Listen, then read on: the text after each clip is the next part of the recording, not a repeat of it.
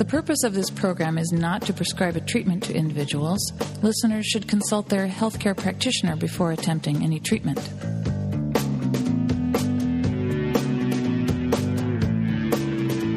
Good morning and welcome to Health Watch. I'm Dr. David Naimon, your host. Today's guest is New York Times health columnist Jane Brody. Jane Brody is the author of 10 books, including Jane Brody's Good Food book and Jane Brody's Nutrition book. And she's here on Health Watch today to discuss her latest book, Jane Brody's Guide to the Great Beyond, a practical primer to help you and your loved ones prepare medically, legally, and emotionally for the end of life. If you'd like to join the conversation here on Health Watch, the number is 503 231 8187. Welcome to Health Watch, Jane Brody. I'm delighted to be with you. Well, let's uh, start with uh, telling our listeners a little bit about how you came to write a book on this topic about preparing for um, the end of our lives. Well, for one thing, um, birth, living, and death are all in a spectrum. And although I have been best known for my writings on health and fitness and nutrition for the last 45 years, um, it is very much within keeping of these health messages to discuss a healthy way to die. Uh, because we will all be there one of these days, and the better prepared you are in advance of that, uh, the easier it is not just for the person who's dying, but also for the person's survivors, the loved ones who have to deal with the issues that are left behind. And, and do you have a theory on why um, these discussions don't happen more often and earlier? I think that they don't happen because we have done two things. We have insulated uh, families from death.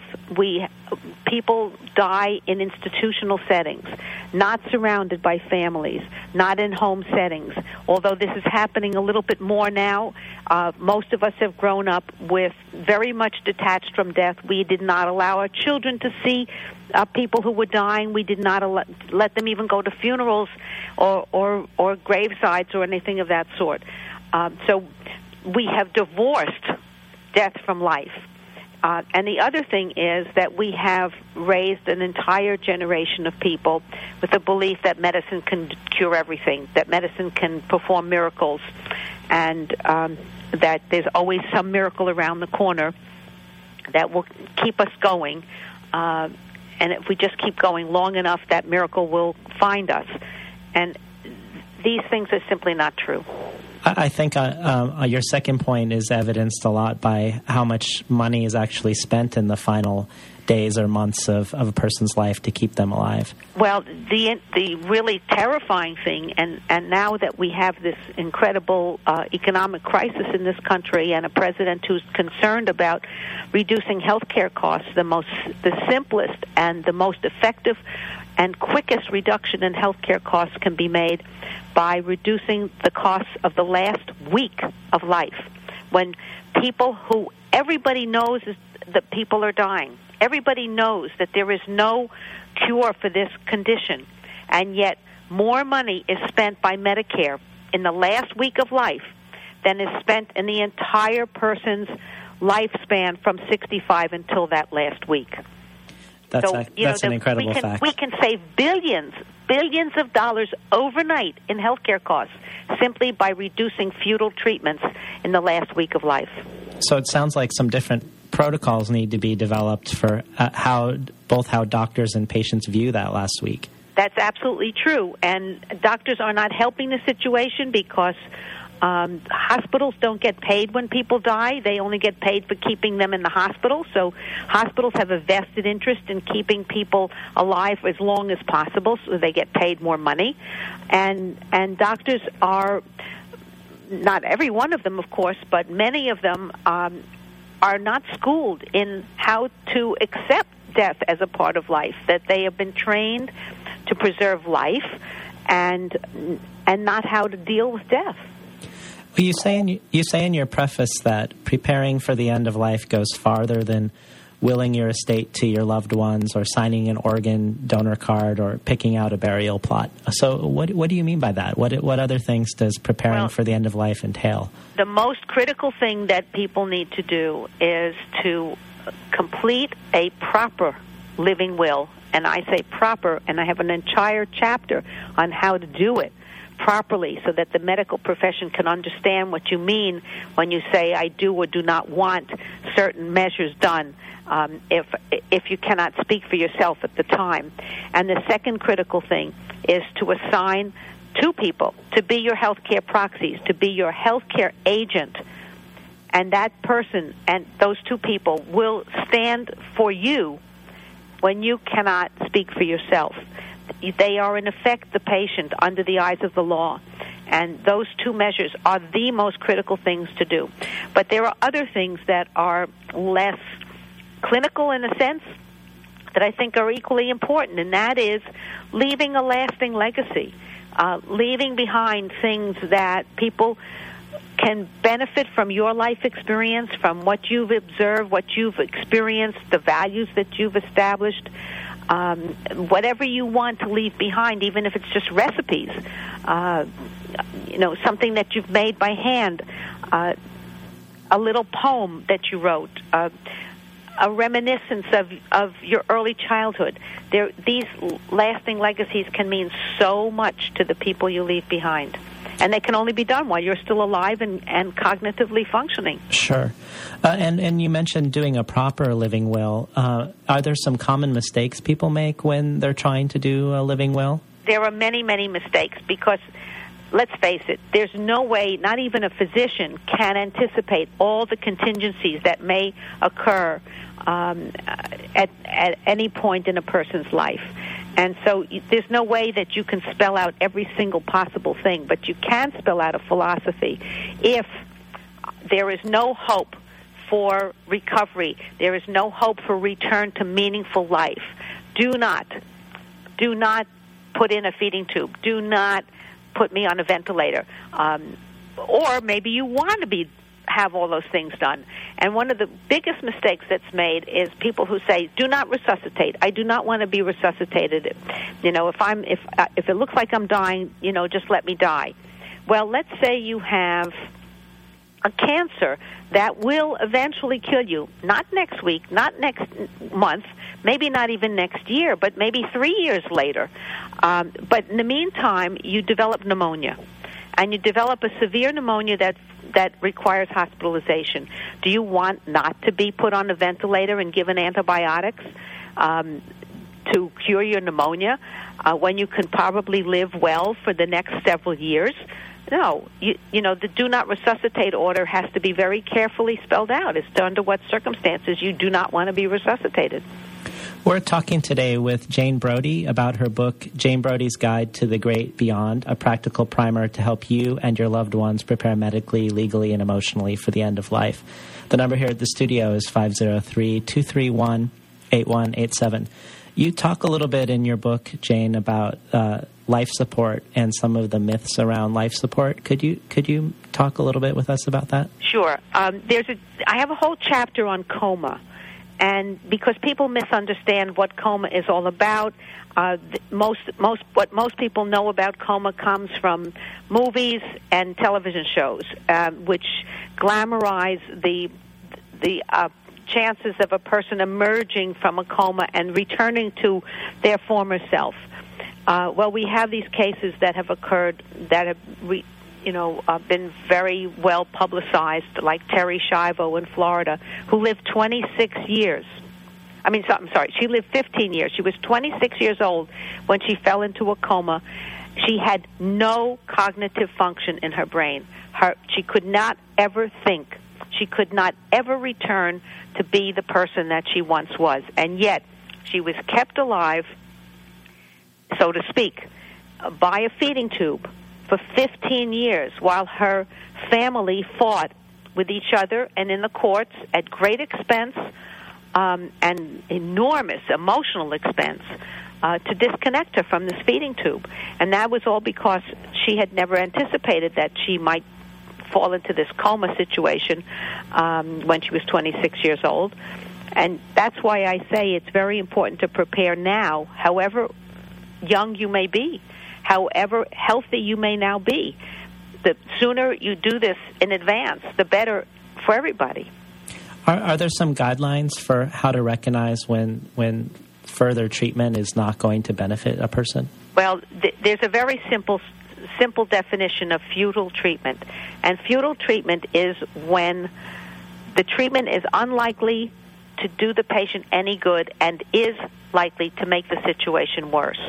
Um, and that is that is what's happening. That is where that huge expense comes. It's in the last week of life when people receive these futile treatments.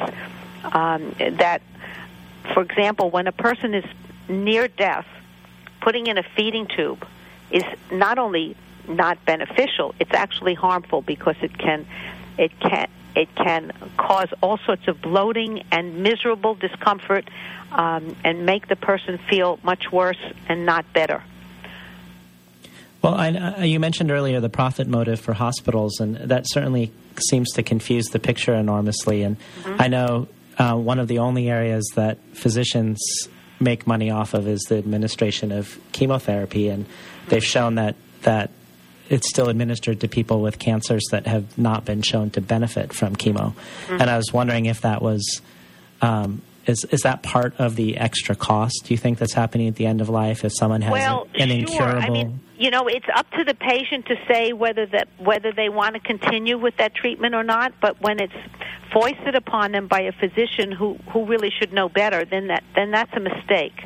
Um, there comes a point, and I have witnessed this with several people that I knew very well, where the good physician will say you know, further treatment with these drugs is not going to help you, and it will probably make you feel a lot worse. Let's make you as comfortable as possible. Let's put you in a hospice situation so that all your symptoms can be taken care of with comfort in mind, and not just physical comfort, but spiritual comfort, um, emotional comfort, every kind of need that a that a dying patient is likely to have can be treated in a hospice situation. And it doesn't have to be in a hospice facility, it can be done at home. And the amazing thing is that this is free treatment, free, F R E E. I cannot emphasize this strongly enough. And yet, only half the patients who could benefit from hospice currently take advantage of it. Well, why do so many people spend their last days not treating their pain adequately, or why why isn't it why isn't it adequately um, uh, medicated at the it, at the end of life. It's it's really a crime, isn't it? It's a crime against humanity. Um, most major medical centers have pain um, centers, and they have specialists who deal with pain, and yet doctors are reluctant to call in the specialist when when it's necessary. Um, you, I'm sure, have heard, as I have heard many times over. I can't give him any more pain medication; it'll kill him. Well, a person is dying, or it'll it'll it, he'll become addicted. A person who's dying doesn't matter whether the person becomes addicted or doesn't become addicted. The most important thing for that person is to die in comfort and be able to communicate with family members and loved ones. Um, you can't communicate effectively when you're in terrible pain. Uh, there is no excuse for undertreatment of pain, and one of the problems is that palliative care which is a growing phenomenon now in hospitals around the country, is still not big enough. And palliative care means that attention is paid to comfort, to the patient's symptoms, whether that patient is likely to recover or that patient is dying, it doesn't really matter. Palliative care should be the right of every patient, and the more we can do to, to foster this, the, the better everybody will be. Well, here in Oregon, Jane, we have uh, voted for assisted suicide, and I was curious if you have a stance on that, or, or you see a place for that uh, uh in in the end of life care. Yes, and I don't call it assisted suicide. I call it assisted dying. I mean, suicide is a pejorative word in our culture. Um, people people like to hide the fact that somebody committed suicide, or they don't get they don't get the the survivors don't get the life insurance policy if if uh, the person commits suicide, which is insanity when the person is dying anyway. Um, there you know, in Oregon and in the state of Washington, there are legal ways for a physician to help a patient die if that patient really has met the criteria for um, an end of life issue and is not asking for assistance because they're depressed. I mean, this is a very important issue. Depression can be dealt with uh, through palliative care, and that should not be the reason that the person is dying, uh, that the person requests assist in dying. Um, but there, for all the rest of the people in this country who do not have Oregon's incredible law, um, there is a way to help that they can die peacefully without having a doctor help them, and that is by refusing food. And the interesting thing is that every nurse that I've spoken to and every family that I've spoken to who has witnessed a death associated with a refusal to eat um, has said it is a very peaceful and painless, easy way to assist dying. And that is available to everyone. And again, I emphasize that this should not happen because the person is depressed. It should only happen when there is absolutely no point in continuing life any longer. And, and people can see for themselves that, that it is pointless to pursue further um, prolongation of life. Let's take our first caller. Welcome to Health Watch. You're on the air with Jane Brody. Thank you, Doctor. Uh, I'm curious. You, you talked about palliative care, and the one of the reasons we've done that in Oregon, of course, is because pain medication has not been administered. Then we became the number one morphine administerer at the end of life. But what about what about the times? And I, I personally have this fear. What about the times when a, a human being just drifts away? Uh, and and and rather than getting lost, I mean, uh, the end of life, rather than you know walking away from the house and getting lost, and uh, the Alzheimer's and so forth. Just one thing is Alzheimer's, but other times are, are dementia generally. Uh, what what kind of preparations can we personally make? Since I might even have this fear, but but also can we make for our elders and our parents as they come along? That's a well, great question. That I, as I as I understand it, what you're asking is how do you prepare when a, when when dementia is a risk? And are you there? We're here. Yes. Okay. That um, this is why it's so important to do this early, because when you see the early signs of dementia coming on, that is critical that all of these steps measures be put in place um, so that you know, for example, what what my friend did when her mother was diagnosed with Alzheimer's and had to be put in a nursing home after a while because she was not safe any other place. Um, it was clearly stated on every medical form and to every one of her caretakers in the nursing home and the physician and the director and every nurse and everybody that when she stops eating, she is not to be fitted with a feeding tube. When she stops eating, let her go. And that is exactly what happened. Um, because if this woman had been fitted with a feeding tube at that point, she could have lived another 10 years not knowing who she was, not knowing anybody in her family, not knowing where she was or why she was alive. And that is, you know, that's that is criminal in and of itself. Well, that was a great question. Um, one of the things, Jane, that I really love about your book, The Guide to the Great Beyond, is you you make an attempt to demystify death, mm-hmm. and um, you have a section where you talk about um, what actually happens physically and mentally when death is near. And I was I was wondering if you could just touch on that briefly.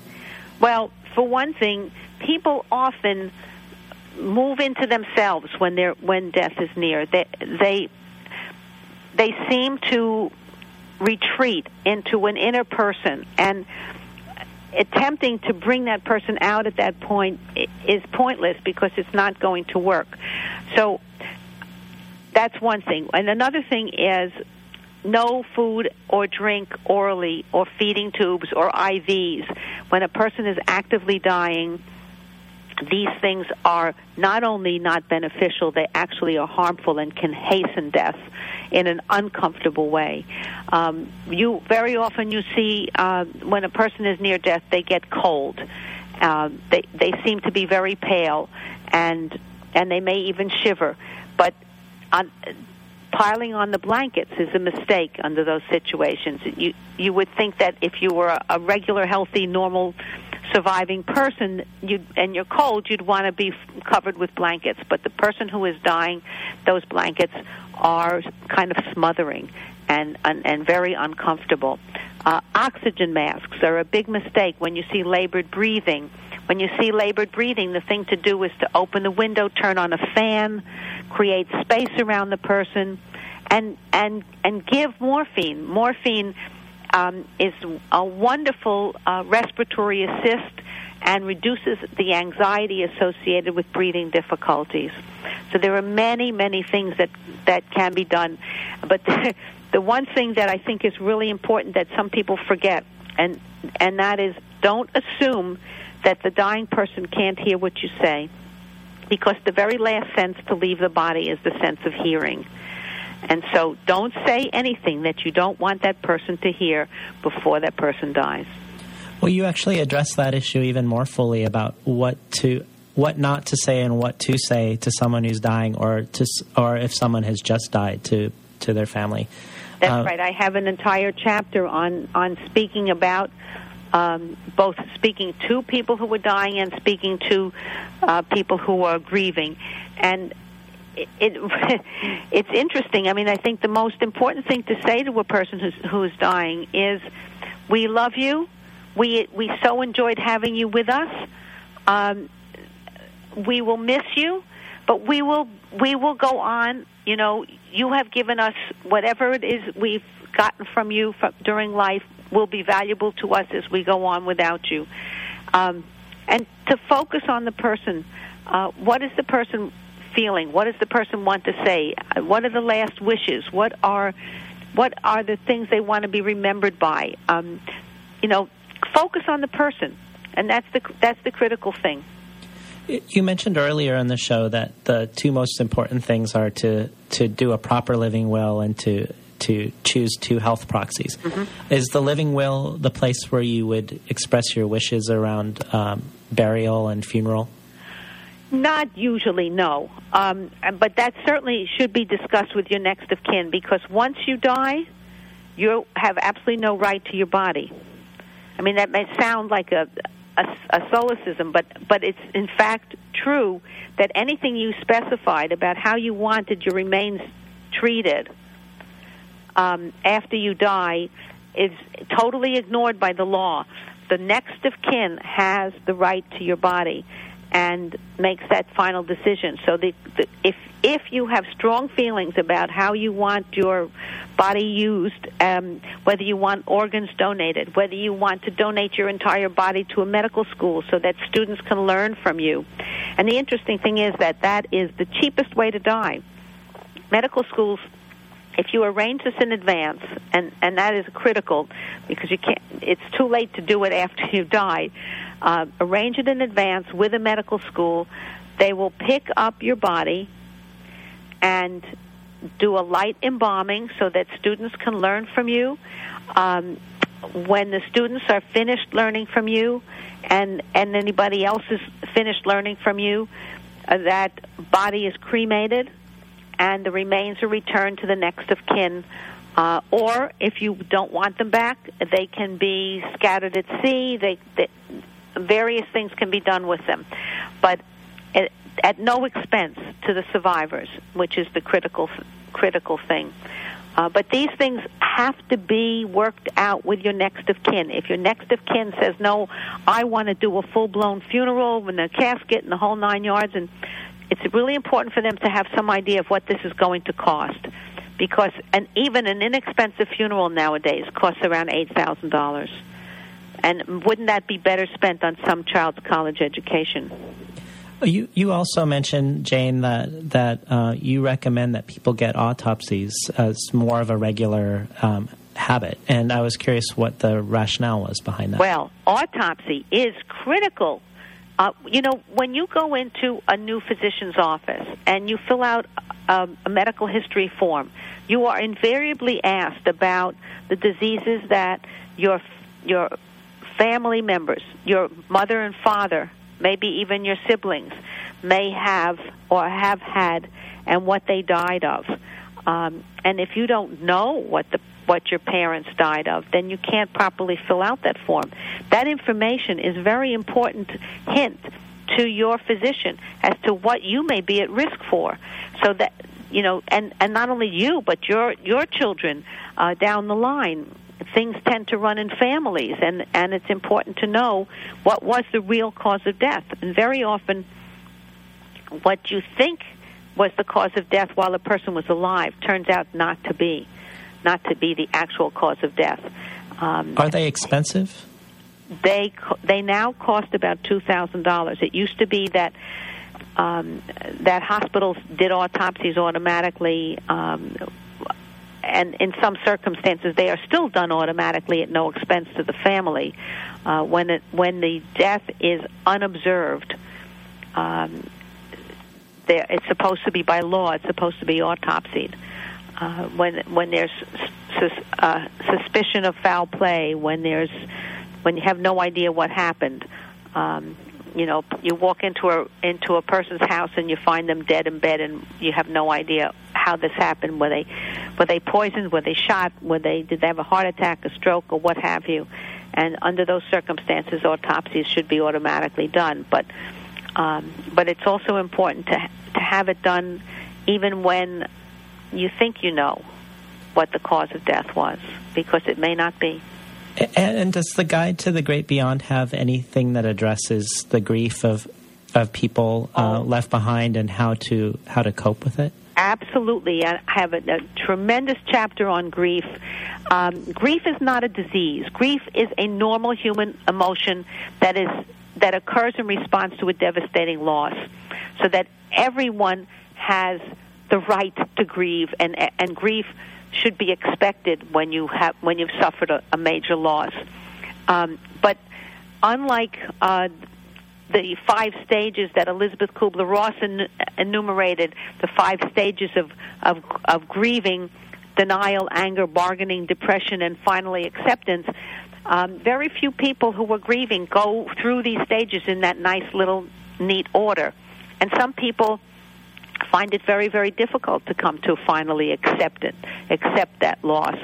Um, they remain stuck in anger, uh, or they become depressed, or they simply deny that this ever really happened.